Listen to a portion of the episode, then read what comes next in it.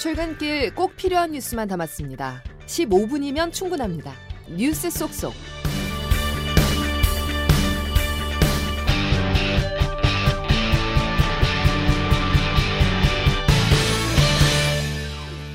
대형 병원 다섯 곳을 필두로 시작된 전공의들의 집단 행동으로 의료 대란 불안감이 커지고 있습니다. 스튜디오에 최인수 기자 나와 있습니다. 최 기자. 네. 병원을 떠나는 전공의들이 지금 계속 늘고 있는데 현재 네. 전국적으로 절반에 가까운 전공의들이 사직서를 제출했죠. 네, 전국에서 지금 전공의가 만 3천 명 정도가 있는데 6,400여 명이 사직서를 제출했습니다. 네. 그 정보 발표는 6,415명인데요. 서울뿐만 아니라 지역 병원에서도 전공의들이 출근하지 않고 있습니다. 사직서를 낸 전공의 중에 25% 수준인 1,630명이 근무지를 이탈한 것으로 정부가 확인했는데 더 늘어날 것으로 보입니다. 어, 현재 그 Big Five 병원 참여율이 높고 세브란스, 성모병원 등이 그 상대적으로 많은 것으로 그렇게 알려져 있습니다. 네. 어, 세브란스에서 600명이 사직서를 냈는데 아직 철회한 전공의는 없다 어. 이렇게 알려지고 있습니다. 예. 병원을 떠난 전공의들은 어제 긴급 대의원 총회를 열었는데요. 어, 이은지 기자가 현장을 취재했습니다. 전공의 단체인 대한전공의협의회는 어제 서울 용산 대한의사협회 회관에서 장장 5시간에 걸친 마라톤 회의를 열었습니다. 전국 주요 수련병원의 전공의 대표 약 100명은 정오 긴급 소집된 대의원 임시총회에서 의사가운을 입은 채 향후 집단행동 방향을 논의했습니다. 대전협은 2,000명이라는 확대 규모에 대해 어처구니 없다며 이달 초 발표한 필수 의료 정책 패키지와 함께 전면 백지화를 촉구했습니다.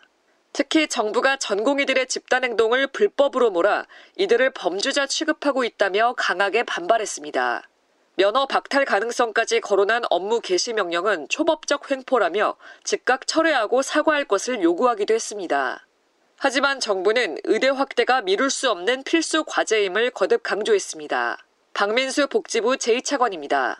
지난 문재인 정부 때의 의료 파업에 이어 이제 또 시도가 되고 있는 그런 상황입니다. 아, 그때마다 환자들이 고통을 받으시고 곤란을 겪으셨습니다. 이러한 역사를 더 이상 반복해서는 안 된다고 생각합니다. 의료계와 정부의 강대강 대치가 계속되는 가운데 지금의 의료 공백이 장기화될 경우 환자들의 피해가 훨씬 더 커질 수 있다는 우려도 나옵니다. CBS 뉴스 이은지입니다. 들으신 것처럼 정부의 입장이 강경합니다. 네. 윤석열 대통령이 어제 국무회의에서 강경한 입장을 거듭 밝혔죠. 네, 그 기존 2,000명 증원 방침에서 물러설 생각이 없다는 점을 분명히 했습니다. 윤석열 대통령 그 2,000명도 부족한 숫자다 이렇게 말했는데요. 네. 직접 한번 들어보시죠.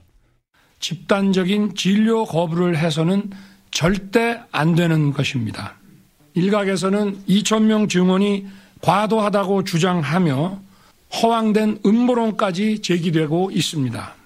2천명 증원은 말 그대로 최소한의 확충 규모입니다. 네, 대통령실이 이제 역대 정부가 해결하지 못한 의대 증원을 해내겠다 이런 의지가 강합니다. 네. 이에 대해서 민주당 이재명 대표가 그 혼란과 반발을 극대화한 뒤에 타협에 타협을 이제 끌어내는 정치 쇼를 하려는 거 아니냐 이렇게 비판을 했고 국민의힘 윤재욱 원내대표는 이걸 두고 해로운 음모론이다 이렇게 맞받았습니다. 정부는 전공의들에게 업무 개시 명령을 내리면서 복귀하지 네. 않으면 면허 정지 처분을 하겠다 경고를 했는데 네. 실제 면허 정지 또 처벌 가능한가요?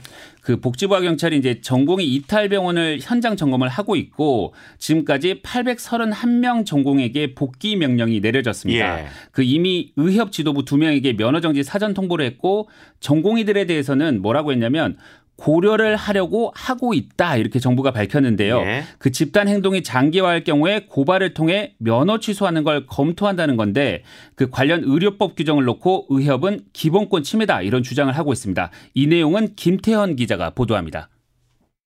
어제 전국 주요 수련병원 전공의들이 본격적으로 진료를 중단하자 정부는 한 번에 700명이 넘는 전공의를 상대로 업무 개시 명령을 내리며 대응했습니다. 정책 반대를 위해 환자의 곁을 떠나는 것은 결코 정당화될 수 없습니다. 의료법 59조에 따라 업무 개시 명령을 거부한 의사는 3년 이하 징역이나 3천만 원 이하 벌금형을 받을 수 있습니다. 검경 등 수사기관은 체포, 구속 등 강제 수사 가능성까지 언급한 상황. 정부의 잇따른 강경 대응 기조에 전공의들도 법률 대리인을 선임하는 등 법적 대응에 나섰습니다. 특히 정부의 업무 개시 명령이 사실상 의사의 직업 선택의 자유, 단결권 등 기본권을 침해한다는 반발도 나옵니다. 사업자인 일반 의사와 달리 수련병원 전공의들은 근로자 성격이 있어 사실상 강제 노동이라는 겁니다. 반면 헌법상 다른 어떤 권리보다 소중한 생명권을 위해 기본권 일부를 제한하는 것이라 실제 헌법 소원이 진행되더라도 헌법재판소가 의사들 손을 들어줄 가능성이 적다는 반론도 있습니다. CBS 뉴스 김태현입니다. 당장 급한 의료 공백에 대한 대안 뭐 나온 게 있습니까? 그 이제 정부 대안 중 하나가 간호 인력을 적극 활용하겠다는 건데요. 그런데 이제 간호사들이 예. 불법 의료 행위의 위험에 노출됐다 이런 논란도 커지고 있다고 합니다. 그 주영민 기자가 현장의 목소리를 한번 들어봤는데 직접 들어보시죠.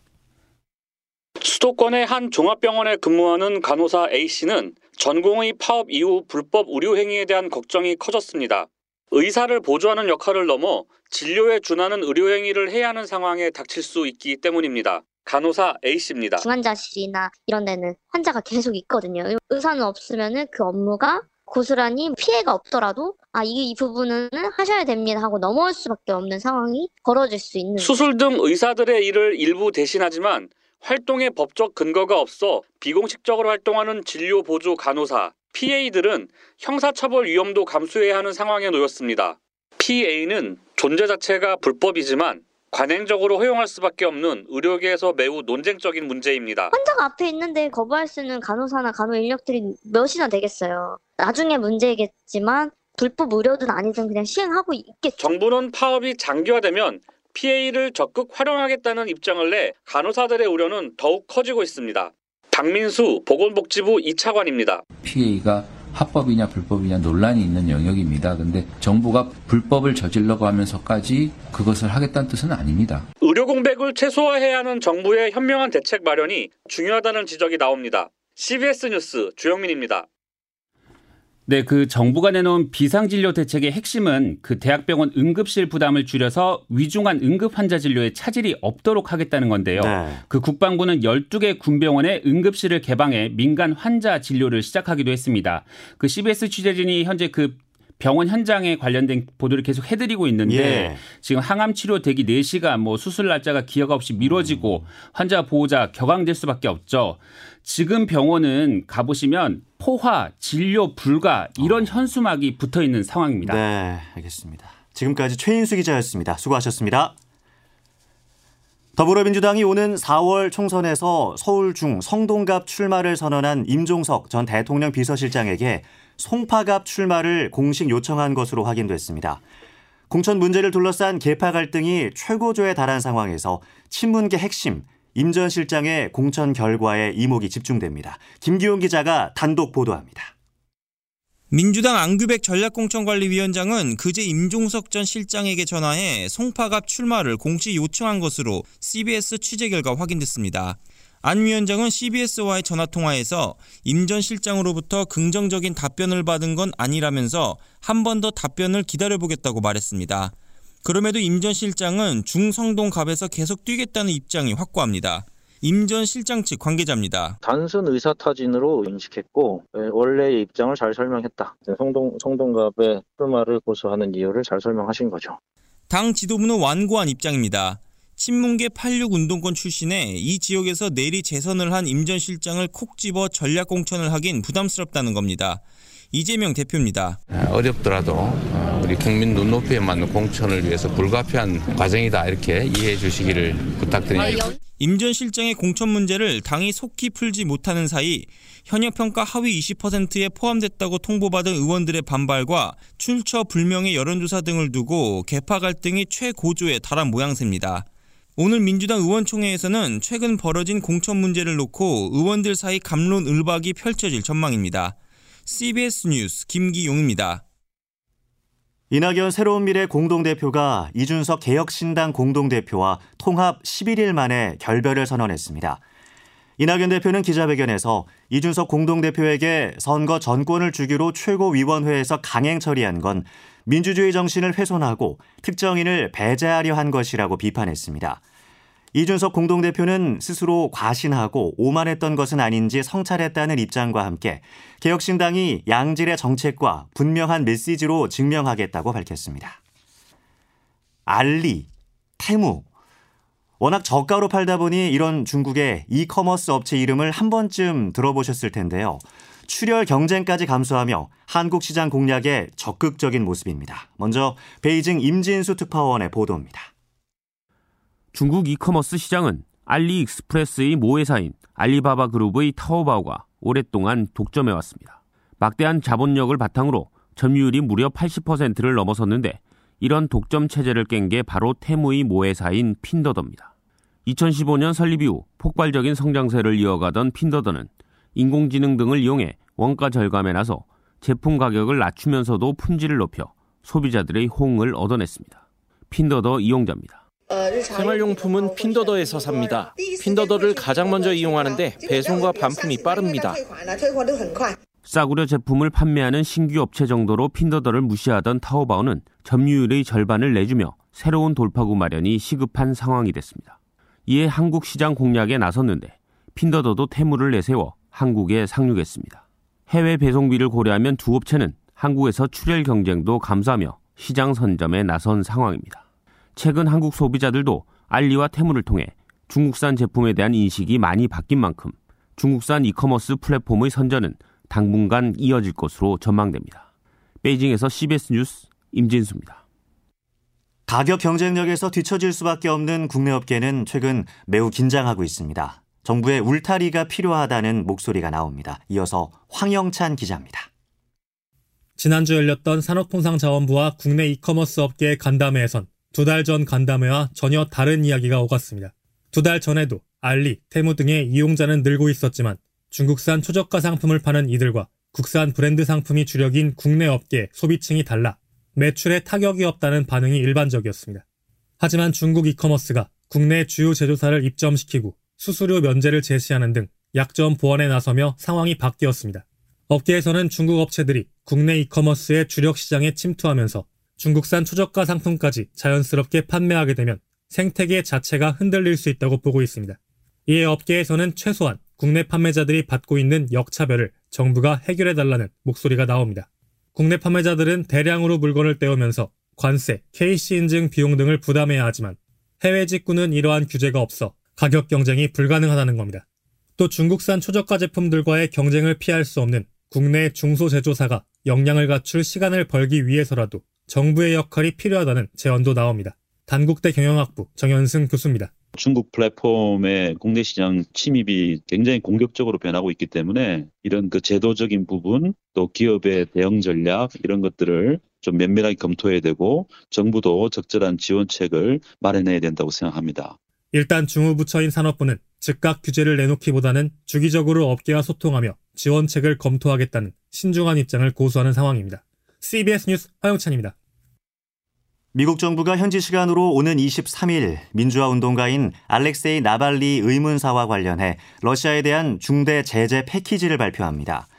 백악관 관계자는 푸틴 대통령은 나발리 죽음에 분명한 책임이 있다고 강조했습니다.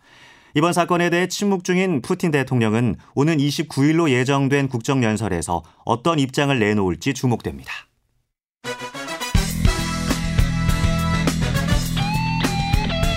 출근길 15분 뉴스 브리핑. CBS 아침 뉴스.